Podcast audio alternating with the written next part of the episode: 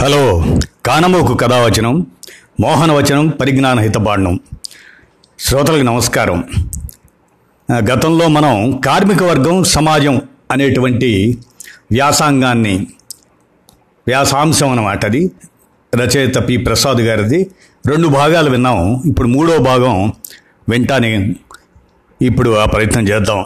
వినిపిస్తాను. వినండి ఇక.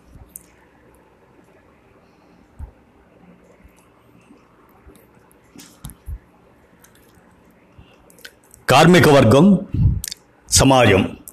ఇదంతా కూడా సీరియల్గా మనం వింటున్నాం.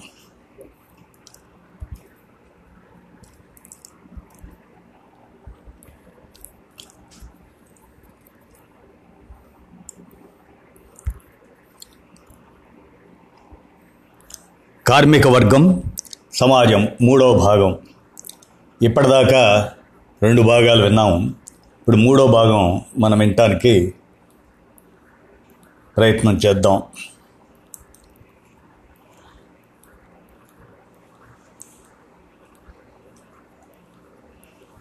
కార్మిక వర్గం సమాజం.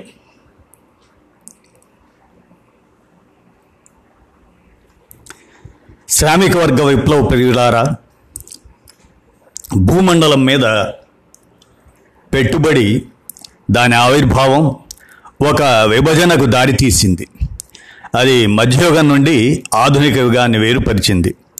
దానికి ముందు వెనక కొట్టొచ్చిన తేడా ఉంది. అందులో పౌర సమాజం ఒకటి. అది ప్రామాణికమైందిగా భావించే పౌర సంస్కృతి కూడా.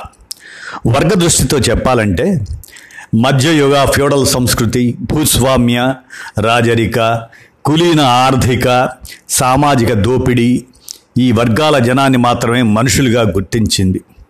మిగిలిన వాళ్ళు మనుషులే కాదు. వర్గ దృష్టి ప్రకారం బ్రాహ్మణ క్షత్రియ వైశ్య ఈ వర్గాల శ్రేష్ఠ జనం తప్ప మిగిలిన అశేష ప్రజలు మనుషులే కాదు. కానీ చరిత్రలో పెట్టుబడి ఓ పనిచేసింది అంతవరకు మనుషులుగా గుర్తింపుకు నోచుకొని అశేష జనం నుండి కూడా అది కొత్తగా మనుషులను సృష్టించింది. అలా అదో పౌర సమాజాన్ని రూపొందించింది. ఈ కొత్త పౌర సమాజపు నీతి ప్రకారం పీడిత వర్గాన్ని కూడా రెండు విభాగాలుగా వర్గీకరించింది. వారిలో కూడా అది రెండు రకాల మనుషులను సృష్టించింది.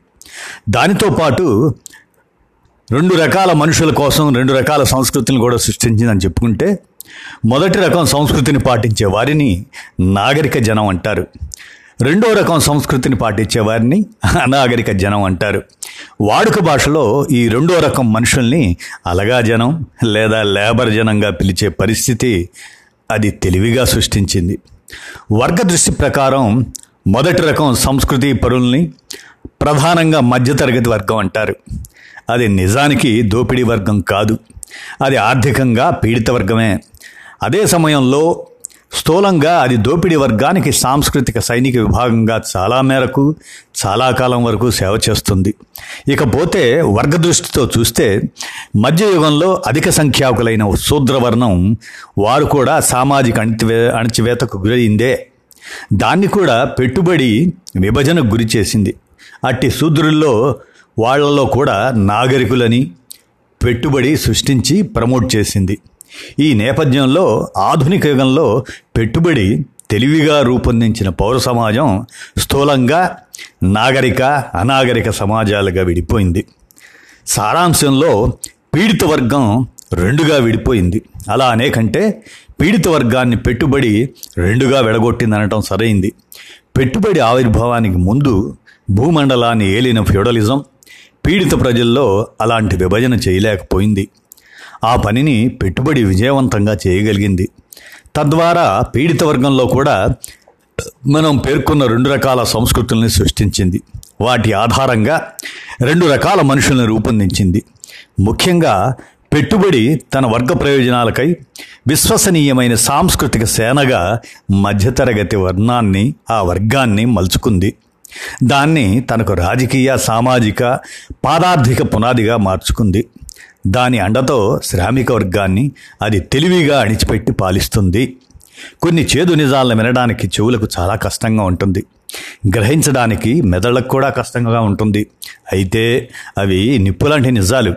అట్టి నిజాల్ని నిజాలుగా స్వీకరించడం కూడా నిప్పు లాంటి చరిత్రకు అవసరమైన కర్తవ్యం. ముఖ్యంగా చరిత్ర గమనానికి ఉపయోగకరమైన కర్తవ్యం. అందుకై మొహమాటాలు సంశయాలు ఉండనక్కర్లేదు. ఈ వెలుగులో మాట్లాడుకుందాం. నిజాల్ని నిర్మోహమాటంగా చెప్పుకోవాలంటే పౌర సమాజంలో నేడు బయటకు మనుషులుగా కనిపించే నాగరిక జనంలో మనిషితనం తక్కువగా ఉంటుంది. కానీ బయటకు మురికి జనం లేదా లేబర్ మందగా పరిగణించబడే అనాగరిక జనంలో సాపేక్షికంగా మనిషితనం ఎక్కువ స్థాయిలో వర్ధిల్లుతుంది. ఈ చేదు నిజాన్ని తాజా వలస కార్మిక సమస్య బట్టబయలు చేసింది. అది కూడా చూద్దాం. నేడు కోట్లాది మంది వలస కార్మికులు ప్రధానంగా పెట్టుబడి చేత రోడ్డు మీదకి బలవంతంగా ఇచ్చబడ్డారు రవాణా సౌకర్యం సైతం లేకుండా దిక్కులేని పక్షులుగా మార్చబడ్డారు. వారు స్థూలంగా మనం చెప్పుకునే రెండు రకాలుగా పెట్టుబడి చేత మృత్యురహదారులు ఎక్కారు. మొదటిది కరోనా వల్ల వలస కార్మికులకు పని కల్పించలేని లాక్డౌన్ కాలానికి జీతాలిచ్చి నివాస వసతి కల్పించి పోషించాల్సిన బాధ్యత ఆయా పెట్టుబడిదారి యాజమాన్యాలపై ఉంది. అట్టి చట్టబద్ధ బాధ్యతను కూడా అవి గాలికి వదిలేశాయి. రెండవది ప్రభుత్వాల ద్వారా విడుదలయ్యే భారీ ప్యాకేజీల సొమ్ము అంతటినీ కార్పొరేట్ వర్గమే స్వాహా చేస్తుంది. అందులో నూరో వంతు సొమ్మును కూడా వలస కార్మికుల పోషణకు కానీ నివాస వసతికి కానీ రవాణా ఏర్పాట్లకు కానీ మిగల్చటం లేదు. బాధిత వలస శ్రామిక వర్గానికి అవి ప్రభుత్వ సొమ్ముని అందకుండా చేస్తాయి. ఈ విధంగా ఒకవైపు పెట్టుబడిదారి వర్గం ప్రత్యక్షంగా వలస కార్మికుల పొట్టలు కొట్టింది. మరోవైపున ప్రభుత్వ రాజకీయ వ్యవస్థను తెర వెనుక ప్రభావితం చేసి పరోక్షంగా పొట్టలు కొట్టింది. ఇది హద్దులు లేని అమానుషత్వం అవధులు లేని అమానవీయం. అట్టి హద్దులు లేని అమానుషత్వపు అవధులు లేని అమానవీయపు స్థితిలో మనిషి ధర్మం నేడు ఎగిసిపడుతుంది.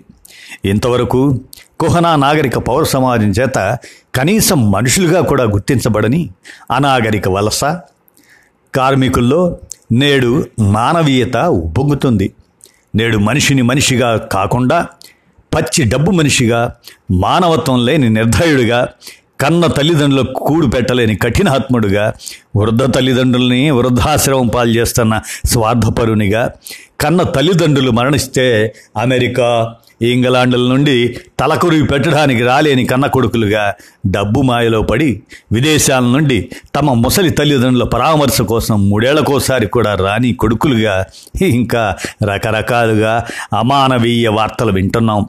ఇవన్నీ కుహనా నాగరిక వర్గాల్లోనే ప్రధానంగా జరుగుతుండటం గమనార్హం. అందుకు పూర్తి భిన్నంగా వలస కార్మికుల్లో నూతన మనిషిని చూడొచ్చు. రేపటి సామాజిక విప్లవంలో నూతన మానవుడు అవతరించాల్సిన ఓ చారిత్రక ఆవశ్యకత ఉంది. ఈ క్రమంలో కార్మిక వర్గం ముందు వరుసలో నిలబడాల్సి ఉంది. నూతన మానవుడిగా రూపొందే క్రమం సుదీర్ఘమైంది. అది తేలిగ్గా జరిగేది కాదు. దానికి ముందు కార్మిక వర్గంలో మనిషి అవతరించాల్సి ఉంది. అట్టి మనిషి భారతదేశ రాజకీయ యవనికపై పురుడు పోసుకునే ప్రయత్నం జరుగుతుంది. స్వర్ణభుజి రహదారులతో సహా హైవేలపై సాహసోపేత కాలి నడక సాగిస్తున్న కోట్లాది వలస కార్మికుల్లో బీజ రూపంలో ప్రత్యక్షమవుతున్నాడు. అట్టి కొత్త మనుషుల ఆవిర్భావ చరిత్ర రచనకు తమ క్షతగాత్ర పాదాలు కార్చే నెత్తురు చుక్కల్ని వలస కార్మికుడు సిరా చుక్కలుగా అందిస్తున్నాడు. అది ఏమిటో ఇప్పుడు మనం విందాం. మోడీ ప్రభుత్వం శ్రామిక రైళ్ళు నడుపుతానని ప్రకటించింది. తిరిగి మూడో రోజే ప్లేట్ ఫిరాయించింది. ఇది మోడీ ప్రభుత్వ అవకాశవాదంగా బహిర్గతమైంది. ఇదే నిజమైతే మోడీ సర్కార్కి ఒక కితాబు ఇవ్వక తప్పదు. తొలుత వలస కార్మికుల పట్ల అది ఒకంత మానవీయంగా స్పందించిందని ఒప్పుకోవాల్సి వస్తుంది. తరువాత కార్పొరేట్ల ఒత్తిళ్ళకు తల వంచి తన తొలి వైఖరిని మార్చుకున్న అవకాశవాదిగా భావించాల్సి వస్తుంది. కానీ భౌతిక స్థితిగతులను లోతుగా పరిశీలిస్తే అది నిజం కాదని అర్థమవుతుంది.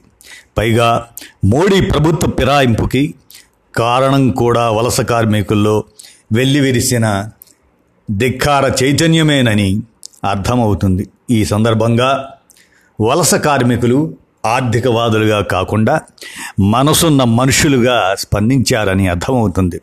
అర్థం చేసుకునే ప్రయత్నం మనం చేద్దాం. ఒకవైపు వలస కార్మికుల్ని వారి సొంత ఊళ్ళకు పంపేందుకు శ్రామిక రైళ్ళ ప్రకటన మరోవైపు పరిశ్రమలు తెరవడానికి లాక్డౌన్ని సడలించే ప్రకటనను మోడీ ప్రభుత్వం ఒకేసారి చేసింది. దీనికి ముందు నెల రోజులకి పైగా లాక్డౌన్ సాపేక్షికంగా ఒకంత కఠినంగా అమలు జరిగింది. అట్టి కఠిన ఆంక్షల కాలంలోనే వలస శ్రామిక వర్గం సాపేక్షికంగా ఎక్కువ దుర్భర బాధల్ని అనుభవించింది. ఆయా యాజమాన్యాల వద్ద వారికి ఒకవైపు ఉపాధి పోయింది. మరోవైపు ప్రభుత్వ జీవో ప్రకారం అదే యాజమాన్యాలు వారికి జీతాలు చెల్లించలేదు. నాటి భౌతిక స్థితిలో వలస కార్మికుల దుర్భర మానసిక స్థితి ఎలాంటిదో ఊహించుకోవచ్చు. నిజంగానే మోడీ ప్రభుత్వానికి వారి బాధల పట్ల జాలి దయ ఏమాత్రం ఉన్నా అప్పుడే వారి కోసం శ్రామిక రైళ్ళ నిర్ణయం ప్రకటించి ఉండేది. అదేమీ జరగకపోవటం గమనార్హం. వలస కార్మికుల బ్రతుకులు ప్రధానంగా రెండు ప్రాంతాలతో ముడిపడి ఉంటాయి. ఒకటి వాళ్ళు పుట్టిన ఊర్లతో అంటే కన్నబిడ్డలు తల్లిదండ్రులతో పేగుబంధం రెండు సుదూరంలోని పని స్థలాలతో శ్రమబంధం దీని అర్థం వేతన బానిసలుగా ప్రతిరోజు తమ శ్రమశక్తిని చౌక ధరకు పెట్టుబడిదారులకు అమ్ముకునే స్థలాలు. ఈ రెండు రకాల స్థలాలతో తప్ప వీరికి సాధారణంగా వినోద విజ్ఞాన విహార తీర్థయాత్రా స్థలాలతో సైతం సంబంధం ఉండదు.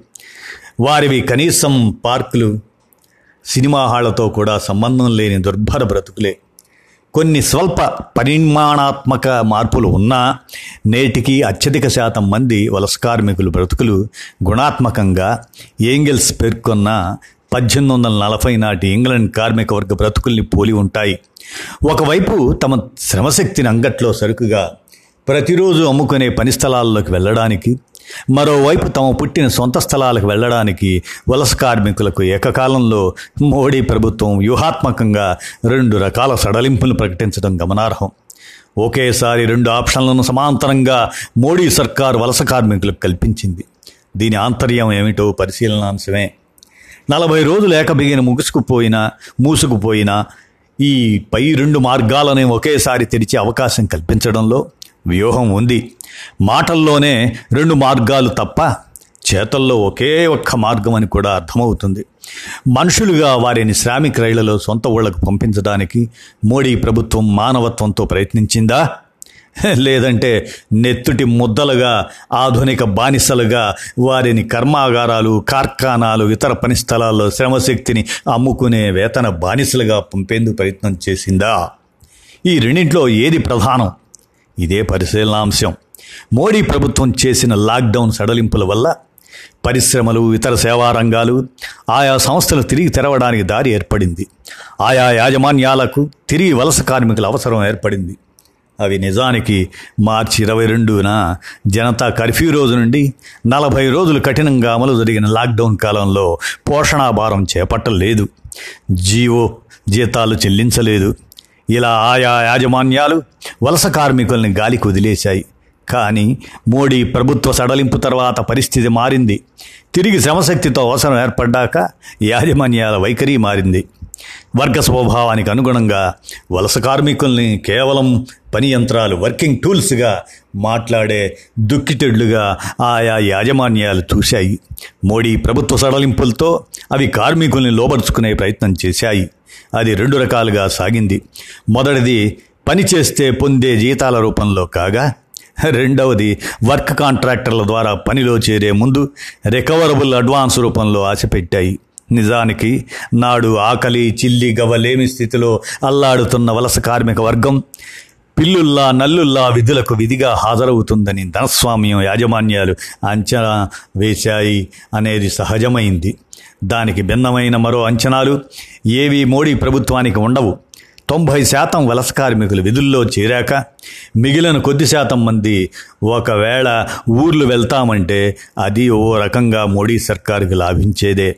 వారిని శ్రామిక రైళ్ళలో సొంత ఊళ్ళకి తరలించి ప్రచార మాధ్యమాల ద్వారా మానవతావాద క్రెడిట్ని కొట్టేసే రాజకీయ సువర్ణావకాశం మోడీ ప్రభుత్వానికి లభించేదే అది సహజమే. అయితే అది బెడిసి కొట్టింది. సొంత ఊర్లు వెళ్ళొద్దని వలస కార్మికులను ఆయా యాజమాన్యాల బుజ్జగొంపుకు తొలుత తమదైన బాణిలో ప్రయత్నించాయి. పనుల్లోకి రమ్మని కోరాయి. డబ్బు ఆశలు చూపాయి. వర్క్ కాంట్రాక్టర్ల ద్వారా ప్రయత్నాలు చేశాయి. అయినా వారు లొంగలేదు. పైగా శ్రామిక రైలు ద్వారా తమ సొంత ఊర్లు వెళ్ళడానికి సిద్ధపడ్డారు. ఇరవై నాలుగు గంటల్లోనే వలస కార్మికులు సార్వత్రిక నాడి తెలిసిపోయింది. దీనితో ఆయా బడా కార్పొరేట్ యాజమాన్యాలు మోడీ ప్రభుత్వంపై ఒత్తిడి తెచ్చాయి. అది మంజూరు చేసిన శ్రామిక రైళ్ళను రద్దు చేయించాయి. అందుకే ముచ్చటగా మూడో రోజే మోడీ ప్రభుత్వం ఫిరాయించింది. ఇది పై ఫిరాయింపు నేపథ్యం. వలస కార్మికులు పుట్టిన ఊర్ల నుండి కూలి కోసం వచ్చారు. తమ శ్రమశక్తిని అమ్ముకొని ఇరుకు గదుల్లో బతుకుతున్నారు. నాలుగు రూకల కూలి డబ్బు వెనక వేసుకొని ఏడాదికో ఆరు నెలలకోసారి చొప్పున సొంత ఊర్లకు కిక్కిరిసిన రైలు బోగిల్లో వెళ్ళొచ్చేవాళ్ళు తమ కన్న తల్లిదండ్రులను కన్న బిడ్డల్ని బ్రతికించుకునే మురిపెం వారిది. చిల్లి గవ్వ లేకుండా ఖాళీ చేతులతో సొంత ఊళ్ళకు వెళ్ళడం వారి మనసు అంగీకరించదు. వలస కార్మికులుగా అది వారి ప్రవృత్తిగా మారింది. గత జీవితాలలో వారు ఎన్నడూ ఉత్తి చేతులతో ఇళ్ళకు వెళ్ళంది లేదు. తొలిసారి వాళ్ళు చేతిలో చిల్లి గవ్వ లేకుండా ఈసారి సొంత ఊర్లకు బయలుదేరారు. పైగా గతంలో కిక్కిరిసినప్పటికీ రైళ్ళలో తప్ప కాలినడకన వెళ్ళలేదు. ఈ విధంగా ఓ వైపు సొంత ఊర్లలో కన్నబిడ్డలకు బిస్కెట్లు చాక్లెట్లు కొనిపెట్టడానికి వీలు లేదు. ఇంకోవైపు తల్లిదండ్రులకు బుక్కెడు గంజికి డబ్బులు ఇవ్వడానికి చేతుల్లో చిల్లి గవ్వలేదు అయినా వారికి తమ ముఖం చూపెట్టే ధైర్యం వలస కార్మిక వర్గానికి తొలిసారి వచ్చింది. వారికి అట్టి నైతిక ఆత్మిక మానసిక బలాలు ఎలా సాధ్యమయ్యాయి? అదే వాస్తవ పరిశీలనాంశం. ఎర్రని ఎండల్లో వందలు వేల కిలోమీటర్లు నడిచి వెళ్ళే సాహసోపేత శక్తి వారికి ఎలా సాధ్యమైంది? దారి మధ్యలో ఎవరైనా పెడితే ఓ ముద్ద తింటూ లేదంటే పస్తులుంటూ వెళ్ళే దుస్సాహసానికి వారికి ఏ అజేయ శక్తి బలాన్నిచ్చింది? ఇదే అసలు ప్రశ్న. నేడు దీర్ఘయాత్రకు సిద్ధపడ్డ వలస కార్మిక శ్రామిక వర్గంలో నూతన మనిషి ఆవిర్భవిస్తున్నాడు. అదే జవాబు. తాజా వలస కార్మికులకు పని యంత్రాలు అనే పేరుంది. వాళ్ళు రోజుకు ఎనిమిది గంటలే కాదు పన్నెండు గంటలు కూడా పనిచేస్తారు. ఓటీ పేరిట పదహారు గంటలు కూడా చేస్తారు. ఒక్కరోజు కూడా సెలవు పెట్టరు. ఎల్లప్పుడూ పని పని పని పని పని తప్ప మరో వ్యాపకం ఉండదు. అలాంటి పని యంత్రాలకి నలభై రోజుల పనిబందు ఎలాంటిదో తెలుసు. వానాకాలం కోసం ఎదురు చూస్తూ బెకబెకలాడే కప్పల్లా పని కోసం ఎదురు చూసే ప్రవృత్తి వీరిది. అట్టి ప్రవృత్తి గల వలస కార్మికులకు లాక్డౌన్ సడలింపులు సహజంగా కొత్త ఉత్సాహాన్ని ఇస్తాయి. అయినా వారు విధుల్లోకి వెళ్ళకుండా తమ సహజ ప్రవృత్తికి విరుద్ధంగా ఎందుకు తమ ఊర్లు వెళ్ళడానికి సాహసోపేత దీర్ఘ పాదయాత్రకి సిద్ధపడ్డారు? ఆయా యాజమాన్యాలు ఒకవైపు మనం పైన చెప్పిన రెండు రకాల ఆర్థిక ఆశల్ని చూపించాయి. మరోవైపు తమ కళ్ళెదుటే పని స్థలాల్లో వారికి ఇష్టమైన కూలీ డబ్బులు మరియు కూలీ పని మరియు అడ్వాన్స్ సిద్ధంగా ఉన్నాయి. ఎక్కడో దూరాన తమ కన్నవాళ్ళకి ముఖం చూపించడానికి చేతుల్లో చిల్లి గవ్వలేని దుస్థితి సహజంగా వారిని ఆ పరిస్థితుల్లో కూలి పనికి ప్రోత్సహిస్తాయి. ఈ రెండింటి మధ్య రైళ్ళు బస్సులు లేని సుదీర్ఘ ముళ్ళబాటలు ఉన్నాయి. అయినా తమ సహజ వృత్తి మరియు ప్రవృత్తిని కూడా లెక్క చేయకుండా తొలిసారి ధిక్కార చైతన్యంతో ముళ్ళబాటల వెంట వంటి హైవేలు ఎక్కారు. వారు మనసున్న మనుషులుగా తొలిసారి గుండెల్లో మానవీయ పతాకాన్ని ధరించి సుదీర్ఘ సాహసిక యాత్రకు దిగారు. వారిలో దాగిన నూతన మనుషులు నూతన ఆవిష్కరణకు దిగారు. అదే నేటి సందేశం. ఇప్పుడు మీరిచ్చే కూలి నాకు వద్దు. మీరిచ్చే కూలి డబ్బు వద్దు. మీరు ఇస్తాననే అడ్వాన్స్ సొమ్ము కూడా నాకు వద్దు. ఉత్తి చేతులతో నా ముసలి తల్లి వద్దకు వెళ్ళడం ఈ స్థితిలో నాకు అవమానం కాదు. ఇప్పుడు నా కన్న పిల్లల్ని నన్ను కన్ను నన్ను కనిపించిన తల్లిదండ్రులను చూడకపోతే నేను మనిషిని కాదు.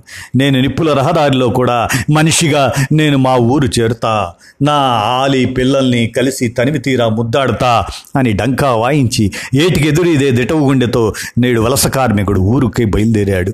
అలా కదిలిన సాహసికుడే నేటి వలస కార్మికుడు. వాడే రేపటి ఆదర్శం వాడే రేపటి సాహసికుడు వాడే మనసున్న రేపటి మనిషి వాడే రేపటి మానవత్వ ప్రతీక వాడిని నిండు మనసుతో ఆశీర్వదిద్దాం. ఇప్పుడు కన్నీళ్ళతో దేశ ప్రజలు వలస కార్మిక వర్గానికి సంఘీభావం చెబుతున్నారు. నిజానికి వలస కార్మికులు నేడు సంఘీభావం పొందేందుకు మాత్రమే అర్హులు కాదు. జేజేలు పొందేందుకు అర్హులైన స్ఫూర్తిదాతలు కూడా. అది ఎలాగో కూడా తెలుసుకుందాం. రేపటి కాంటకావృతమైన వాటలో ఉద్యమ లక్ష్య సాధనకు సిద్ధపడే వివిధ ప్రగతిశీల ఆశయ సంకల్పలకు ఏదో రూపంలో నేటి వలస కార్మికులు స్ఫూర్తిదాతలే. ఇది ఎలా సాధ్యమనే ప్రశ్న సహజంగా తలెత్తుతుంది. విప్లవ ప్రజాతంత్ర రాజకీయ శాస్త్రాలలో ఓనమాలు కూడా వలస కార్మికులకు తెలియదు అయినా వారు ఎలా స్ఫూర్తిదాతలవుతారు? ఇది సహజ ప్రశ్నే. అవును. నిజానికి నేటికి వలస శ్రామిక వర్గం కార్మిక సంఘాల సమీకరణ కిందకి రాలేదు. ఎర్ర జెండా అంటే ఏమిటో తెలియదు ఇతర ఏ జెండాలు కూడా తెలియదు మేడే సెలవును అనుభవించడం కూడా తెలియదు విప్లవాక్షరాలే కాదు ఉద్యమాక్షరాలు కూడా తెలియదు ఇలా రాజకీయ ఓనమాలు కూడా తెలియని వలస కార్మికులు ఎలా ఆదర్శం? అయినా ఆదర్శప్రాయులే కారణం ఏమిటో తెలుసుకుందాం. అత్యంత క్లిష్టకాలంలో తీవ్ర నిస్సహాయ స్థితిలో సైతం ఓవైపు పెట్టుబడిదారులు ఎరవేసిన పని కూలి డబ్బు అడ్వాన్స్ సొమ్ము వంటి ఎరల్ని వారు దూదిపింజలా గెలిచేశారు. మరోవైపు శ్రామిక రైళ్ళు రద్దు చేసిన మోడీ ప్రభుత్వ ఫ్యాసిస్ట్ చర్యకు కుంగిపోకుండా నిబ్బరంగా నిలిచారు. తమ దుర్భేద్య మార్గంలో ఎదురైన కష్టాలకు చెలించలేదు. మార్గమధ్యంలో తమ ఆత్మీయుల మరణాలను చూసి కుమిలిపోలేదు. మేము మనుషులమే అంటూ సాహసిక యాత్రలో విజయాలు సాధిస్తూ అప్రఖ్యాతంగా ముందుకు సాగిపోతున్నారు. అది ముమ్మాటికి స్ఫూర్తిదాయకమైనదే. అట్టి వలస శ్రామిక వర్గానికి పిడికిలెత్తి జేజేలు పలుకుదాం. ఇదే కార్మికుడు రేపు నూతన కార్మికుడుగా తమ సొంత ఊర్ల నుండి తిరుగు ప్రయాణంలో ఆవిష్కృతమవుతాడు. అది ఎలాగా కూడా మనం చూద్దాం చూద్దాం చూద్దాం వేచి చూద్దాం. కోట్లాది మంది వలస కార్మికులు నేడు క్రమంగా తమ సొంత ఊళ్ళు చేరుతున్నారు. సొంత ఊళ్ళకు ఇళ్ళకు ఈ పాటికి చేరిపోయిన ఇప్పుడిప్పుడే చేరుతూ ఉన్న రేపో మాపో చేరనున్న మూడు కోవల వలస కార్మికులను ఉద్దేశించి చెబుతున్న మాట ఇది. నేడు ఇలా ఊళ్ళు చేరే వలస కార్మికుల మనసులు గాయపడ్డ విషయం తెలిసిందే. ఇలా తీవ్రంగా గాయపడ్డ మానసిక స్థితి వారికి కొత్తగా అనేక జీవిత పాఠాలు నేర్పడం సహజం. అది వారికి కొత్త జీవితాన్ని నిర్దేశించే ఓ ప్రయత్నం చేస్తుంది. వారి జీవిత గమనంలో కొన్ని సర్దుబాట్లకు కూడా కారణమవుతుంది. అయితే తొలుత ఒక తక్షణ మానసిక సంఘర్షణకు దారితీస్తుంది. ఆ తర్వాతే అది కొత్త సర్దుబాటు స్థితికి కారణమవుతుంది.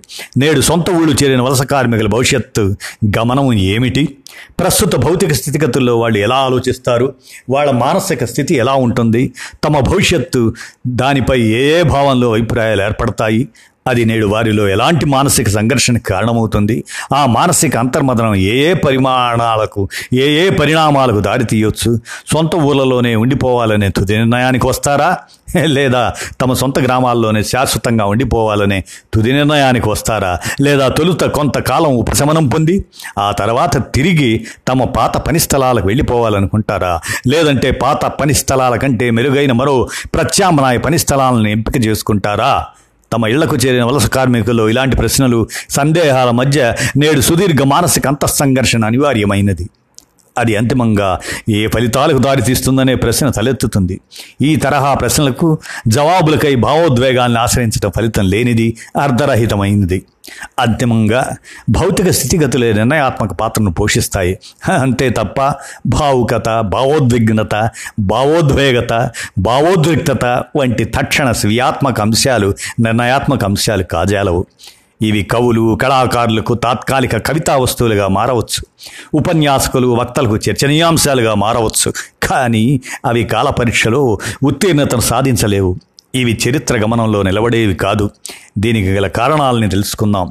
గతితార్కిక తాత్విక దృష్టితో కానీ మనస్తత్వ శాస్త్ర దృక్కోణం ప్రకారం కానీ ఏదైనా సమస్యపై తీవ్ర మానసిక ఒత్తిడికి గురయ్యే క్షణాల్లో ఆయా బాధితులు ఆలోచించే తీరు నిలకడగలిగింది కాదు. కొద్ది రోజుల తర్వాత ఆలోచించే తీరు మార్పులకు గురవుతుంది.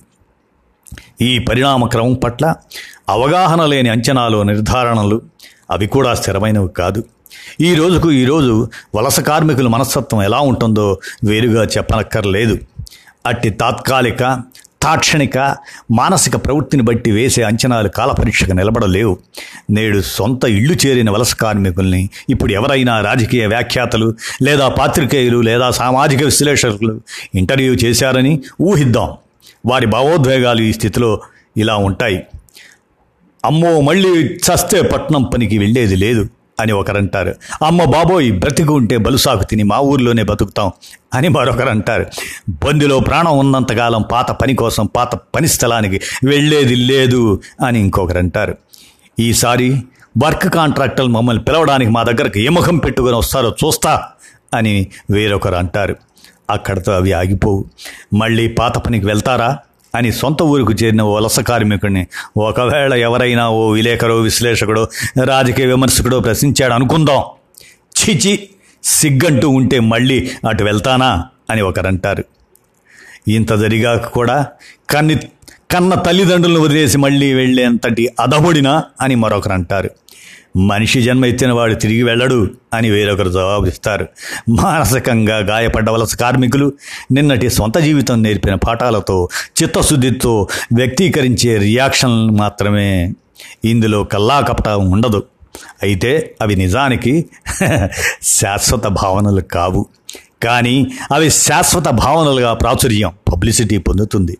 దానికి పల్లెలపై అనురక్తి పట్టణాలపై విరక్తి తోడై భావుకత ప్రధానాంశంగా కూడా మారిపోవచ్చు. అయితే ఇవేవి రేపటి సత్యాలు కాజేలవు. ఉత్పత్తి విధానం ఉత్పత్తి శక్తులు ఉత్పత్తి సంబంధాల ప్రమేయం లేకుండా భావుకత నుండి ఏ మార్పులు ఊడిపడజేలవు. ఇది చారిత్రక నియమం. గోకుల్ చాట్ సెంటర్లో బాంబు విస్ఫోటనం జరిగింది. కొద్ది రోజులు భయంతో ఆ టీ కొట్లో కస్టమర్లు టీ తాగటానికి కూడా భయపడ్డారు. దిల్షునగర్లో బాంబు పేలుళ్ళు సంఘటన సమయంలోనే అదే జరిగింది. అంతేందుకు రోజు వెళ్ళే పొలంలో ఓ రోజు బసకొట్టే పాము రైతు కంటపడుతుంది ఆ పొలం వైపు వెళ్ళినప్పుడల్లా ఆ రైతు కొన్ని రోజులు భయపడిపోతాడు. ఆ తర్వాత మళ్ళీ మామూలే. బండి యాక్సిడెంట్కి గురైన ఓ వ్యక్తి మళ్ళీ కొన్నాళ్ళు బండి డ్రైవింగ్ చేయడానికి భయపడతాడు. ప్లగ్ వేస్తూ విద్యుత్ షాక్కు తిన్న ఓ వ్యక్తి మరి కొన్నాళ్ళ పాటు ప్లగ్ దగ్గరకు వెళ్ళడానికి భయపడతాడు. ఒక ఏడాది అతివృష్టి లేదా అనావృష్టి పంటలు వల్ల నష్టపోయిన రైతు ఇక చస్తే వ్యవసాయం చేయను అని క్షణంలో అంటాడు ఆ క్షణంలో. ప్రమాదవశాత్తు అకాల మరణాల సందర్భాల్లో ఇలాంటివి బాగా కనిపిస్తాయి. ఒకవేళ భర్త మరణిస్తే భార్య కానీ భార్య మరణిస్తే భర్త కానీ లేదా పిల్లలు మరణిస్తే తల్లులు కానీ ఆ క్షణాల్లో ఇక బ్రతుకుని ఏమి సాధించేదేమిటి అంటూ బ్రతుకుపై విరక్తితో మాట్లాడటం తెలిసిందే. కానీ ఇవేవి శాశ్వతం కాదు. ఇవన్నీ కాలానుగుణంగా మారతాయి. ఇప్పుడు మనం చెప్పుకున్న అభిప్రాయాలు ఆ క్షణాల్లో రాతి శిలల వంటివిగా అనిపిస్తాయి. కానీ కాలం ఎదుట అవి గాలి బుడగల వంటివని తేలిపోతుంది. ఆ క్షణంలో బండరాళ్ళ వంటి భావనలను కూడా మంచు గడ్డలుగా కరిగించే శక్తి కాలానికి ఉంటుంది. అందుకే కాలం గాయాలను మాన్పించుతుందని అంటారు. కాలం తిరిగి యథాతథ స్థితిగతులను పునరుద్ధరిస్తుంది. అయితే దానికి ఒక క్రమం ఉంటుంది. ఆ నాలుగు రోజులు భయభీతులు కానీ అభిప్రాయాలు కానీ శాశ్వతం కాదని చెప్పడమే ఇక్కడ ఉద్దేశం కొన్ని నిర్దిష్ట సామాజిక ఆర్థిక రాజకీయ భౌతిక చలనసూత్రాలపై ఆధారపడి చరిత్ర గమనం సాగుతుంది. అది ఎవరి వ్యక్తిగత ఇష్టాయిష్టాలపై ఆధారపడేది కాదు. నేడు సొంత ఊర్లకు చేరిన వలస కార్మికులకు కూడా ఇదే భౌతిక చలన సూత్రాలు వర్తిస్తాయి. అంతే తప్ప వ్యక్తుల మనసుల్లో ఆ క్షణంలో ఏర్పడే వ్యక్తిగత అభిప్రాయాల ఆధారంగా చరిత్ర గమనం సాగదు. ఈ భౌతిక చలన సూత్రాలతో సంబంధం లేని భావుకత ప్రజల జీవితాలను నడిపించజాలదు ఇది జీవిత సత్యం. భౌతిక సూత్రం ఇదే గతి తార్కిక తాత్వికత. ఇప్పుడు పట్నం పనికిరానంటే రానని మొండికేసి తమ సొంత ఊళ్ళలో జగమొండి మనుషులుగా భీష్మించి కూర్చునే వలస కార్మికుల మనసుల్ని కరిగించే ఘన సామర్థ్యం పెట్టుబడికి ఉంటుంది. ఆ వలస శ్రామికుల యొక్క శ్రమశక్తితో దాని ప్రయోజనాలు ముడిపడి ఉంటే దాన్ని అది మార్చగలదు. తన దారికి అడ్డుపడే అనేక అడ్డుగోడలను అది బద్దలు కొడుతుంది. అవసరమయ్యే అడ్డుగోడల్ని అది నిర్మించగలదు కూడా. తనకు నష్టంగా ఉండే పాత భావాలను అంతరింపజేయగలదు. ఉపకరించే కొత్త భావాలను సృష్టించగలదు. అట్టి మార్పులకు వీలైన కొత్త భౌతిక స్థితిగతులను ఏర్పరిచే కృషిని కూడా అది చేపట్టగలదు. ఆధునిక యుగంలో పెట్టుబడికి అంతటి బలమైన శక్తి సామర్థ్యాలు ఉంటాయి. ఎందుకంటే తనకు సమాధి కట్టే స్థాయికి శ్రామిక వర్గాన్ని అభివృద్ధి చేయటమే కాకుండా దాన్ని అందుకు తరిఫీదు ఇచ్చి సన్నద్ధం చేయాల్సిన చారిత్రక కర్తవ్య బాధ్యత కూడా పెట్టుబడిదారి వర్గం మీదే ఉంది. అందుకే గాయపడ్డ మనసులతో హృదయావేదంతో ఆవేదంతో విరక్తితో వైరాగ్యంతో నైరాస్యంతో దర్భాగ్రహంతో ఆవేశంతో అసహనంతో కనిపించే నేటి వలస కార్మికుల భౌతిక స్థితిగతులను ఈనాటి వలనే పెట్టుబడి యథాతథంగా ఉండనివ్వదు. ఇదో ఒక చారిత్రక నియమం. పైన పేర్కొన్న మనం చెప్పుకున్న భావనల స్థానంలో క్రమంగా క్రింది భావనలు వలస కార్మికుల మనసుల్లో చోటు చేసుకుంటాయి. ఎన్నాళ్ళు ఇలా ఉపాధి లేని మా సొంత ఊళ్ళలోనే పడి ఉంటాం? అని ఒకరంటారు.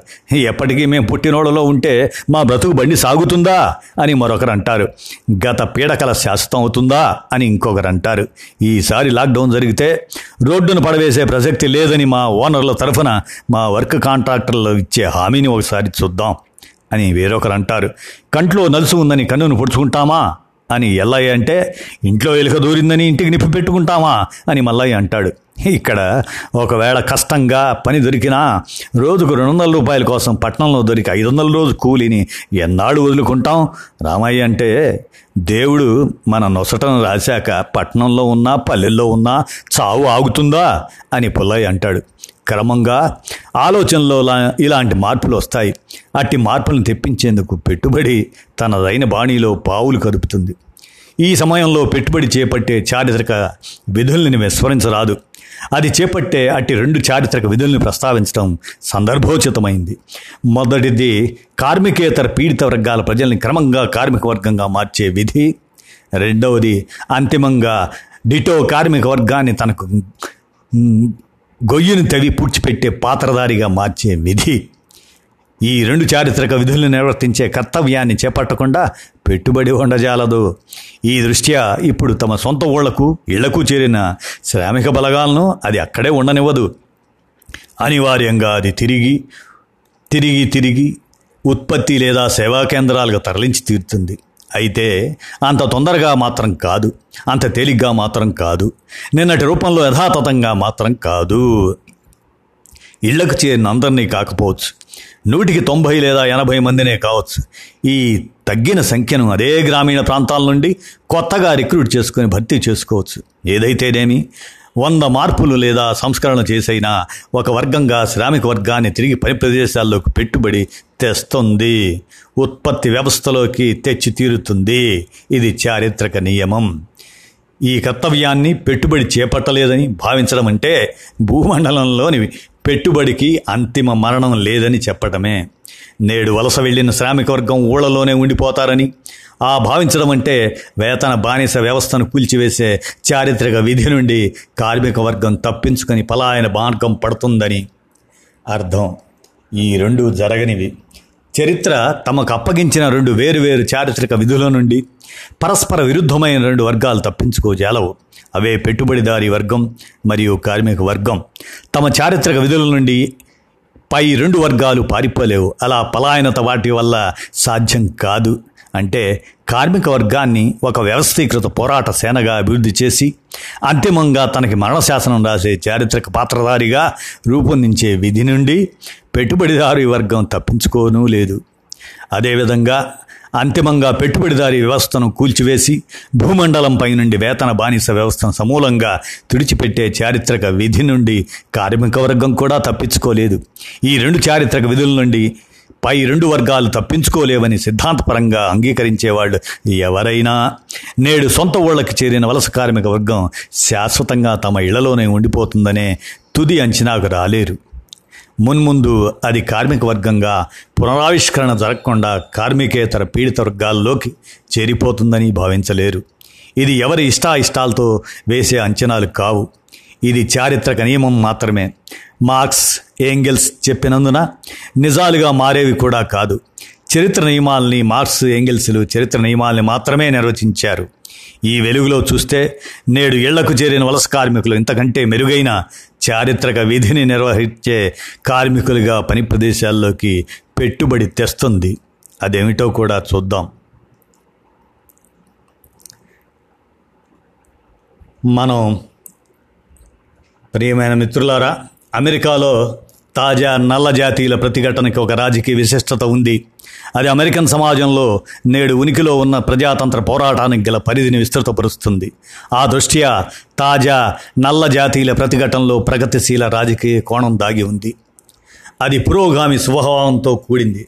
అందుకే తాజా నల్ల జాతీయుల అతివాద ప్రతిఘటన ముమ్మాటికి రాజకీయంగా ఓ ముందడుగు. మనం పైన చెప్పుకున్న నల్లజాతి ప్రజల తాజా ప్రతిఘటన నేడు అమెరికాలో ఉనికిలో ఉన్న ప్రజాతంత్ర పోరాట పరిధిని విస్తృతపరిచేలా ఎలా ఓ కొత్త ముందడుగు వేయిస్తుందో అంతకు మించి విప్లవాత్మక ముందడుగు దాన్ని వేయనివ్వకుండా చరిత్ర ఒక పరిమితిని విధిస్తుంది. ఆ పరిధిని అధిగమించే రాజకీయ అవకాశం నల్ల జాతీయులుగా వారు సాగించే ప్రతిఘటనకు ఉండదు.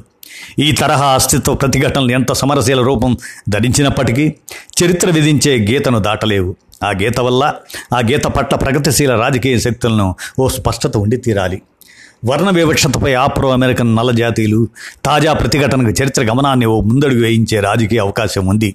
అయితే అంతకంటే మించి విప్లవాత్మక ముందడుగుల్ని వేయనివ్వకుండా ఆటంకాలు కూడా ఉంటాయి.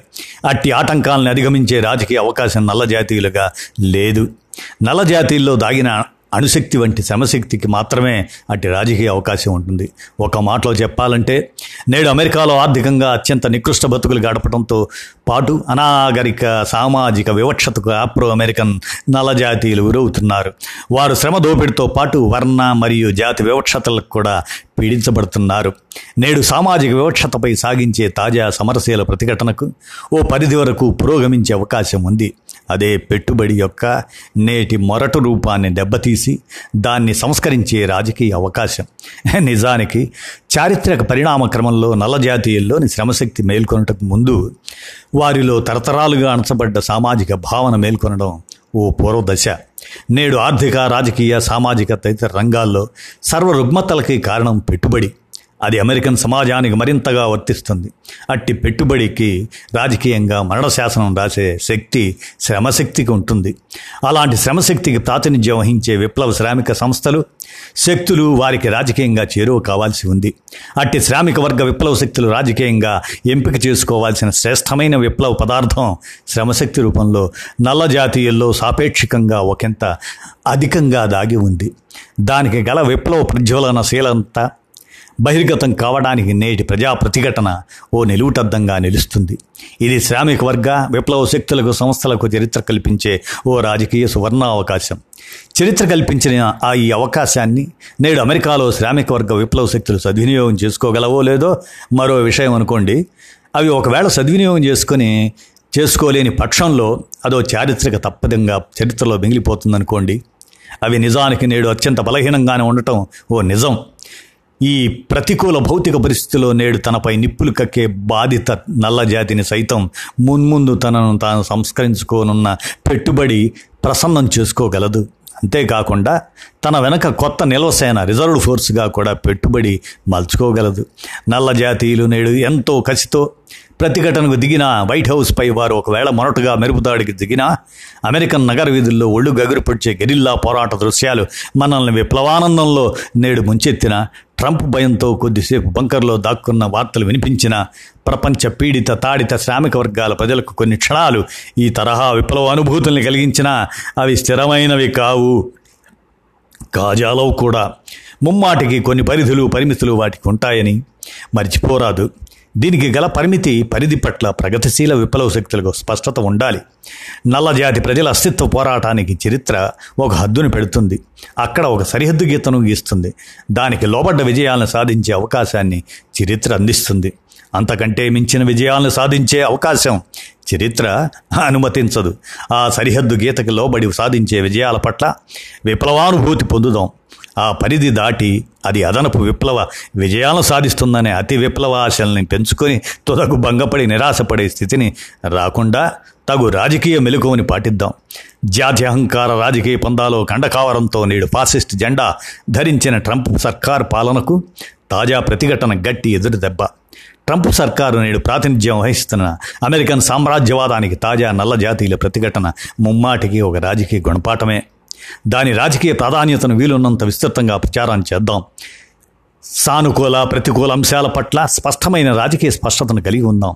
నేడు అమెరికన్ నల్ల జాతీయులు సాగించే తాజా ప్రతిఘటనకి చరిత్ర ఎంతవరకు అనుమతిని ఇస్తుందో అట్టి పరిధికి లోబడి నల్ల జాతీయులు తమ త్యాగపూరిత ప్రతిఘటనతో విజయాలను సాధించగలరు.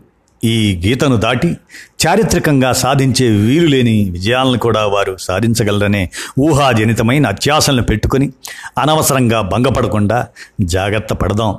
అలా గీతకు లోబడి సాధించే రాజకీయ విజయాలను విస్తృతంగా ప్రచారం చేసుకుందాం. ఆధునిక యుగంలో నల్లజాతి ప్రజలతో పాటు మిగిలిన అన్ని పీడిత వర్గాల ప్రజల కంటే పెట్టుబడిదారి వర్గం చారిత్రకంగా అభివృద్ధికరమైంది. అందుకే అది వాటన్నిటినీ ఓడించగలదు. కానీ భూమండలంపై ఒక్క కార్మిక వర్గం మాత్రమే పెట్టుబడిదారి వర్గం కంటే చారిత్రకంగా అభివృద్ధికరమైంది. శ్రామిక వర్గంలోని శ్రమశక్తి లేకుండా పెట్టుబడికి మనుగడ లేదు. దానికి అంతిమంగా మరణశాసనం రాసే చారిత్రక విప్లవాత్మక శక్తి కూడా కార్మిక వర్గమే. నల్ల జాతీయుల్లో అణుశక్తి వంటి ప్రేలుడు శక్తి శ్రమశక్తి రూపంలో దాగి ఉంది.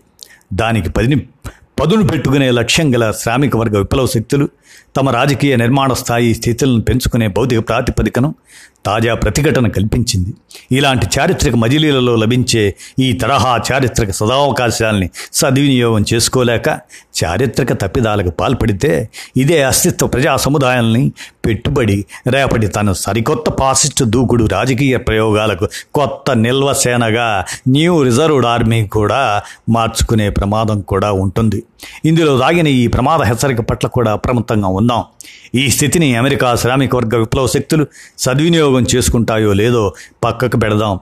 ప్రపంచవ్యాప్తంగా శ్రామిక వర్గ విప్లవ శక్తులకు అమెరికా రాజకీయ బండారాన్ని బట్టబయలు చేసే రాజకీయ సదవకాశం లభించిందని మనం గమనిద్దాం. శ్రామికుల వలసను సారాంశంలో శ్రమశక్తి వలసగా కూడా చెప్పవచ్చు. అవును సంతలో సరుకు వంటిదే అయితే మిగిలిన నిర్జీవ సరుకు వంటిది కాదు. ఇది సజీవ సరుకు. దానిని కూలికి అమ్ముకోవడానికి ఒక చోట నుండి మరో చోటకు సజీవ సరుకైన శ్రమశక్తితో శ్రామికులు వలస వెళ్తారు. ఏ చోట్ల నుండి ఏ చోట్లకు వలస వెళ్తున్నారో పరిశీలిద్దాం. ఏ దాశ ఏ దేశ ఆర్థిక వ్యవస్థకైనా మూడు ఆర్థిక రంగాలు మూలాధారాలుగా ఉంటాయి. ఆయా దేశాల స్థూల జాతీయోత్పత్తుల్ని మూడు రంగాలే ఆదేశిస్తాయి అందిస్తాయి. ఒకటి ప్రాథమిక ఆర్థిక రంగం లేదా ప్రథమ ఆర్థిక రంగం. ఇందులో వ్యవసాయ రంగం ప్రధానమైంది. రెండు ద్వితీయ ఆర్థిక రంగం దీనినే పారిశ్రామిక రంగం అంటారు. మూడోది తృతీయ ఆర్థిక రంగం దీనినే సేవా రంగం అంటారు. ఏ దేశంలోనైనా శ్రామిక వర్గం ఈ మూడు రంగాల్లోనే ఉంటుంది. ఈ మూడింటిలోనే ఒకే రంగం నుండి మరో రంగంలోనికి శ్రామికులు వలసలు ఉంటాయి. అయితే ఆధునిక యుగంలో సాధారణంగా ప్రాథమిక ప్రథమ ఆర్థిక రంగం నుండి రెండు మూడో రంగాలలోకి శ్రామికులు వలసలు ఉంటాయి. ఇంకొద్ది నిర్దిష్టంగా చెప్పుకుందాం. కొన్ని దశాబ్దాల క్రితం వరకు ప్రథమ రంగం నుండి డిటో ప్రథమ రంగంలోకి ప్రధానంగా శ్రామికులు వలసలు సాగాయి. ఉదాహరణకు వెనకబడ్డ ఉత్తరాంధ్ర జిల్లాల నుండి గోదావరి జిల్లాల్లో వరి నాట్లు లేదా వరి కోతలకి సీజన్లో కూలీగా వస్తారు. సీజన్ ముగిసిన వెంటనే స్వగ్రామాలకు వెళ్తారు. ఆనాడు వ్యవసాయ పనులకు రావడాన్ని కూలీల వలస మైగ్రేషన్ ఆఫ్ లేబర్ అని వెనక్కి వెళ్ళడాన్ని తిరుగు వలసలు రివర్స్ మైగ్రేషన్ అని పిలిచేవారు. నాడు వ్యవసాయ కూలీలవి ప్రాంతాంతర ప్రాంతాంతర వలసలే కావచ్చు. ఉదాహరణకు ఉత్తరాంధ్ర నుండి కోస్తాంధ్ర కానీ నాటివి రంగాంతర ఇంటర్ సెక్టార్ వలసలు కాదు. అవి రంగాంతర్గత ఇంటర్ సెక్టార్ వలసలు మాత్రమే. ప్రథమ ఆర్థిక రంగం నుండి ప్రథమ ఆర్థిక రంగంలోకి జరిగాయి. అంటే వ్యవసాయ రంగం నుండి డిటో వ్యవసాయ రంగంలోకి జరిగాయి.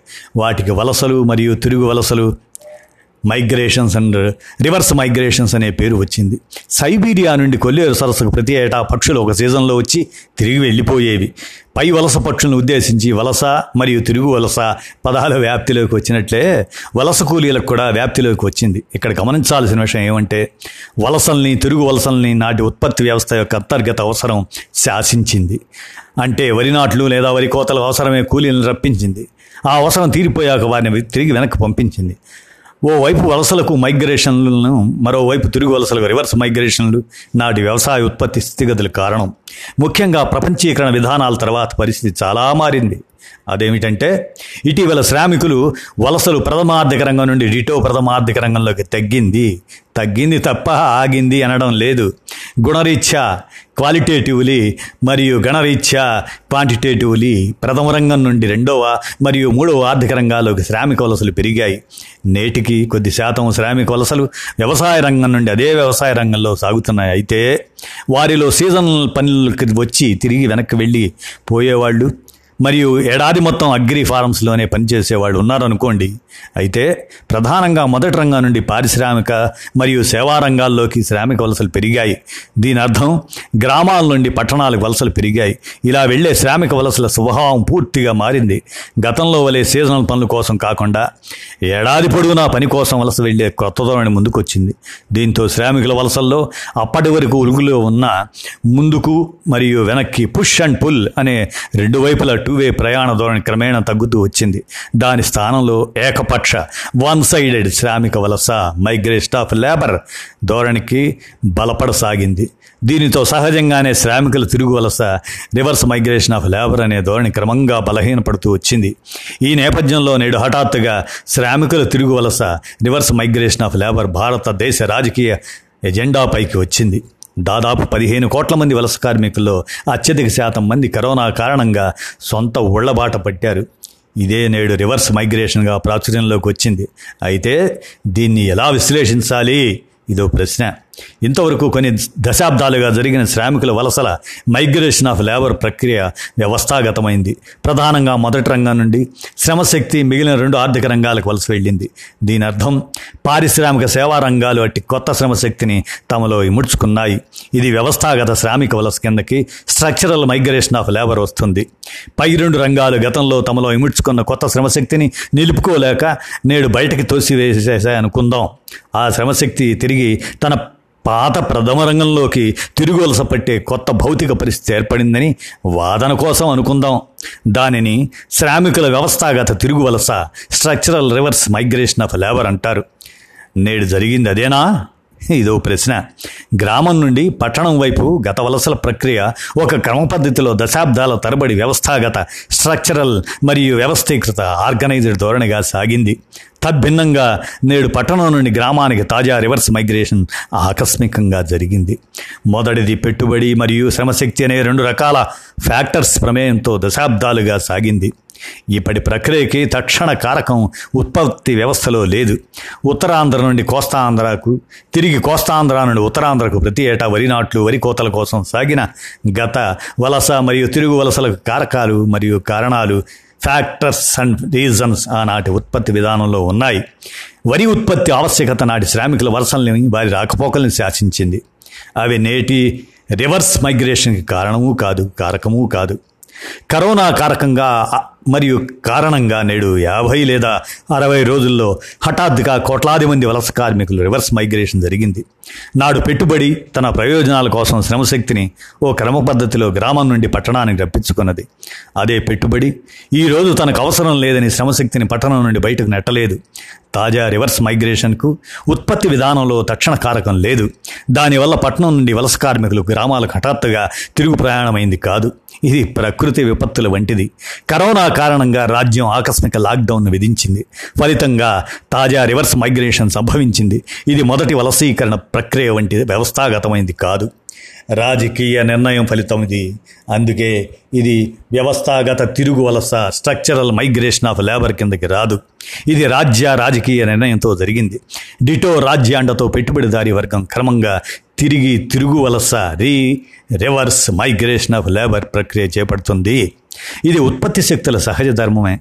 ఒక గమనిక ఉంది. నేడు సొంత ఊళ్ళకు వెళ్ళిన వలస కార్మికులను రేపు రాజ్యం సాయంతో తిరిగి వారి పని స్థలాలకు పెట్టుబడి రప్పించే ఒక ప్రక్రియ ఉంటుందన్నాను. దానికి రివర్స్ మైగ్రేషన్ అని నేనే నామకరణం చేస్తున్నా. దీనికి ఇంతకంటే మెరుగైన సాంకేతిక భాషా పదం ఉండి ఉంటే నేను సవరించుకుంటాను. వలస సమశక్తితో తన అవసరం తీరిపోయిన కారణంగా పెట్టుబడి నేడు దాన్ని పట్నం నుండి గ్రామానికి తోయలేదు. కావున సహజంగానే దాన్ని తిరిగి పాత పని స్థలాలకు రప్పించుకోవాల్సిన చారిత్రక ఆవశ్యకత పెట్టుబడికి ఉంటుంది. అందుకనుగుణంగా అది తిరిగి రాజ్యాన్ని ప్రభావితం చేస్తుంది. అది ఇప్పటికే తన విధిని నిర్వహిస్తూనే ఉంది.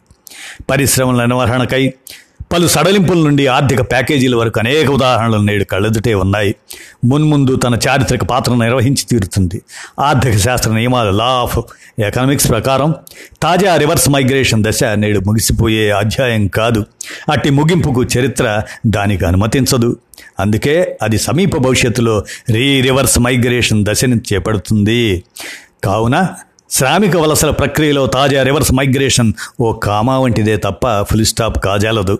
అది పెట్టుబడిదారీ వర్గం మీద చరిత్ర మోపిన గురుతర బాధ్యత. తనకు భవిష్యత్తులో ఒక వర్గంగా రాజకీయ మరణశాసనాన్ని రాసే స్థాయికి శ్రామిక వర్గాన్ని తీర్చిదిద్దాల్సిన బాధ్యతను పెట్టుబడి మీదే చరిత్ర మోపింది.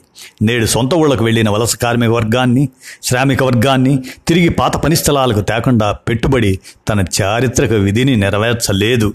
ఎవరి ఇష్టాయిష్టాలతో చెప్పే మాట కాదు ఇది ఇది చరిత్ర నియమాల ప్రకారం విధిగా జరిగి తీరవలసిందే. అంటే నేటి రెండో రివర్స్ మైగ్రేషన్ దశ నుండి రేపటి మూడో రీ రివర్స్ మైగ్రేషన్ దశలోకి చరిత్ర గమనం అనివార్యమైనదే. రేపటి మూడో దశ రీ రివర్స్ మైగ్రేషన్ ప్రక్రియలో ఉభయ శక్తులకు అవసరాలు ఆటంకాలు ఉంటాయి. అంటే ఓ వైపు పెట్టుబడికి మరోవైపు శ్రమశక్తికి మధ్య పరస్పర అవసరాలు ఉంటాయి. పై ఉభయ శక్తులకు ఆటంకాలు ఉంటాయి. స్వగ్రామంలో బ్రతకలేక పట్నం పనికి వెళ్ళే ఒత్తిడి కార్మికుడిపై ఎక్కువ స్థాయిలో ఉంటుందా? లేదంటే గ్రామం వెళ్ళిన వలస కార్మికుడిని తన ఉత్పత్తి లేదా సేవల అవసరాల కోసం రప్పించే ఒత్తిళ్ళు పెట్టుబడికి ఎక్కువ వస్తాయా? వీటిలో ఎదురవుతాయా? ఈ రెండింటిలో ఏది ముందుంటుందో ఇప్పుడే తుది నిర్ధారణకు రాలేము.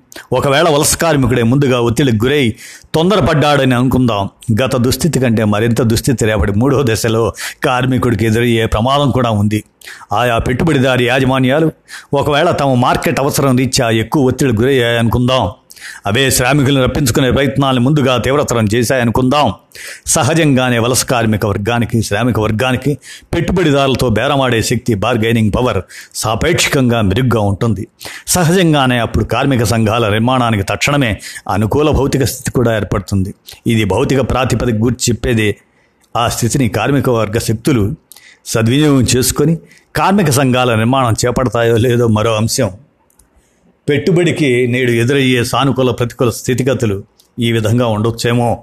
పెట్టుబడికి అనుకూల అంశాలు ఒకటి ఉత్పత్తి మరియు సేవల పునఃప్రారంభం కోసం ప్రభుత్వ భారీ ఉద్దీపన పథకాలు రెండు చైనాలోని అమెరికా పరిశ్రమలు ఇండియాకు రప్పించే ట్రంప్ మోడీ ప్రభుత్వాల ప్రయత్నాలు మూడు సొంత ఊళ్ళకు చేరిన కోట్లాది వలస కార్మికులకు గ్రామీణ ప్రాంతాల్లో ఉపాధి కల్పనలో ఎదురయ్యే సవాళ్ళు ఇక దానికి ఎదురయ్యే ప్రతికూల పరిస్థితులు ఇలా ఉంటాయి. ఒకటి నేడు స్థూలంగా సమాజంలో కొనుగోలు శక్తి తగ్గటం వల్ల వివిధ వస్తుత్పత్తులు సేవల పునఃప్రారంభ ప్రక్రియకు తక్షణమే అనువైన స్థితి లేదు. రెండు ఊళ్ళకు వెళ్ళిన వలస కార్మికులకు సొంత ప్రాంతాల్లో తగు ఉపాధి వెంటనే దొరక్కపోయినా వారిపై తిరిగి పట్టణాలు వెళ్ళొద్దనే సామాజిక ఒత్తిడి కొంతకాలం వరకు ఎక్కువ ఉంటాయి. పై సానుకూల వ్యతిరేక కారకాలు ఏ ఏ స్థాయిల్లో ఉంటాయో సమీప భవిష్యత్తు తేల్చి చెప్పాలి. తిరిగి పట్నం పనికి వెళ్ళాలనే అవసరాలు కార్మికులపై ఒత్తిడిగా మారటానికి కొంతకాలం పడుతుంది. అంతకంటే ముందు వారిని పాత పట్నం పరిస్థలాలకు రప్పించేందుకు ఆయా పెట్టుబడిదారి యాజమాన్య అవసరాలే ముందుగా ఒత్తిడికి గురి చేసే అవకాశాలు ఉండొచ్చేమో. ఒకవేళ ఈ అంచనాయే నిజమైతే రేపటి మూడో రీ రివర్స్ మైగ్రేషన్ దశలోకి వలస కార్మికుడు గతం కంటే మెరుగైన భౌతిక స్థితిలో ప్రవేశిస్తాడు. తక్షణమే కార్మిక సంఘాల నిర్మాణానికి అనుకూల భౌతిక ప్రాతిపదిక ఏర్పడే వీలుంటుంది. వీటి మధ్య బలాబలాల పొందికను బట్టి రేపటి ఫలితాలు ఉంటాయి. ఇప్పటికిప్పుడే పూర్తి స్థాయిలో అంచనా వేయలేము. అవి జాతీయ అంతర్జాతీయ మార్కెట్లపై ఇతర రాజకీయ స్థితిపై ఆధారపడి ఉంటాయి. పై నేపథ్య స్థితి ఎలా ఉన్నా ఒక అంశాన్ని మాత్రం స్పష్టంగా ఇప్పుడే చెప్పొచ్చు. పై మూడు దశల వలసీకరణ ప్రక్రియల్లో ఓ వలస కార్మికుడు ఒకే రకంగా ఉండడు. మూడు దశల్లో మూడు రకాల మానసిక ప్రవృత్తిని అతడు కలిగి ఉంటాడు. రేపటి మూడో దశలో వలస కార్మికుడి మానసిక ప్రవృత్తి అతని సంఘటితీకరణ యూనియనైజేషన్ వైపుకు విధిగా ఆలోచింపజేస్తుంది. అందుకు కారణాలు ఉన్నాయి స్థూలంగా నేటి వరకు అతడు ఏ కార్మిక సంఘాల జెండా పట్టలేదు. జిందాబాదు కొట్టలేదు. కానీ అతడి జీవితం అతడికి పాఠాలు నేర్పింది. ఎవరి నాయకత్వం లేకుండా నేనటి లాక్డౌన్ కాలంలో అతడు రాజ్య ఆంక్షల్ని ధిక్కరించాడు. లాఠీలను ఖాతరు చేయలేదు. రోడ్లపై ధిక్కారపు నడక సాగించాడు. తనకు చెప్పుల్ని కూడా ఇవ్వలేని లక్షల కోట్ల రూపాయలు ప్రభుత్వ ప్యాకేజీల నిజ రూపం తన కళ్ళెత్తుటే బట్టబయలైంది. తనతో నిత్యం చాకరీ చేయించుకునే యజమాని తన హృదయంలో నిర్ధయుడుగా రుజువయ్యాడు. తన యజమాని పట్ల నిన్నటి సానుకూల భావన రేపు అతడిలో ఉండదు. ప్రభుత్వాల పట్ల కూడా తన పూర్వ వైఖరిలో మార్పు వస్తుంది. రేపు మళ్ళీ అక్కడకు వెళ్ళి శ్రమించాలంటే తన క్షేమం కోసం తానొక కట్టుబాటుకి రావాలని అనుకుంటాడు. అది అతడి భౌతిక అవసరం. అతడి మానసిక ప్రవృత్తిని భౌతిక స్థితిగతులు నిర్ణయిస్తాయి. అది అనివార్యంగా ఒక కొత్త భౌతిక ప్రాతిపదికగా మారుతుంది. కార్మికోద్యమం లేబర్ మూమెంట్ అతన్ని తనలో మీడ్చుకోగలుగుతుందా లేదా అది విఫలమవుతుందా అనేది మరో అంశం. కార్మిక సంఘాలు లేబర్ ఆర్గనైజేషన్స్ అతన్ని వెంటనే ప్రభావితం చేయగలుగుతాయా లేదా అనేది మరో అంశం. ఇప్పుడు నేను చెప్పే ఉద్దేశం తక్షణ ఉద్యమ నిర్మాణ స్థితిగతులను విశ్లేషించడం కాదు సంఘాల నిర్మాణ కర్తవ్యాల గురించి కూడా కాదు. అందుకు గల భౌతిక ప్రాతిపదికల గురించి చెప్పడానికే ఆ దృక్కోణంలో ఇది ముమ్మాటికి కొత్త సానుకూల భౌతిక ప్రాతిపదికయే. మొదటి దశ వలస ప్రక్రియలో పెట్టుబడిదారుడు దయతో తాను బ్రతుకుతున్నట్లు వలస కార్మికుడి మానసిక ప్రవృత్తి ఉంటుంది. రెండో దశకు వచ్చేసరికి కొత్త భౌతిక స్థితి ఏర్పడి అతడిలో కొత్త మానసిక ప్రవృత్తిని ఏర్పరుస్తుంది. నిజానికి అతడు ఎలాంటి వర్గ పోరాటంలో పాల్గొనలేదు. పెట్టుబడిదారుడిపై పోరాటాలు చేయలేదు. అయినా రేపటి నుండి తన పెట్టుబడిదారునికి కొత్త దృష్టితో చూస్తాడు. మూడో దశలో తన బ్రతుకు గుర్చి అప్రమత్తంగా ఉండాల్సిన ఆవశ్యకతను గుర్తిస్తాడు. ఈ ప్రాథమిక అవగాహనే రేపటి కార్మికోద్యమాల నిర్మాణానికి ఒక భూమిక ఒక భూమిక గ్రౌండ్ను విధిగా ఏర్పరుస్తుంది. ఒకవేళ నేడు అతడే ఉపాధి కోసం ముందుగా ఒత్తిడికి గురై నిన్నటి కంటే బలహీన స్థితిలో పట్టణానికి చేరి పని స్థలాల్లో మరింత దుస్థితిని భరించాల్సి వచ్చిందే అనుకుందాం. అయినా కొత్తగా మారిన అతడి మానసిక ప్రవృత్తి ముఖ్యంగా అతడి హృదయంలో విలన్గా మారిన పెట్టుబడిదారుడు అతడు లేదా ఆమెను వర్గ పోరాటంలోకి తేవడానికి అనివార్యంగా ఒక భౌతిక ప్రాతిపదికగా మారుతుంది. ఇదండి కార్మిక వర్గం సమాజం మూడో భాగం. ఇంకా ఉన్నది మిగతా భాగాన్ని త్వరలో విందాం. విన్నారు కదా? ధన్యవాదాలు.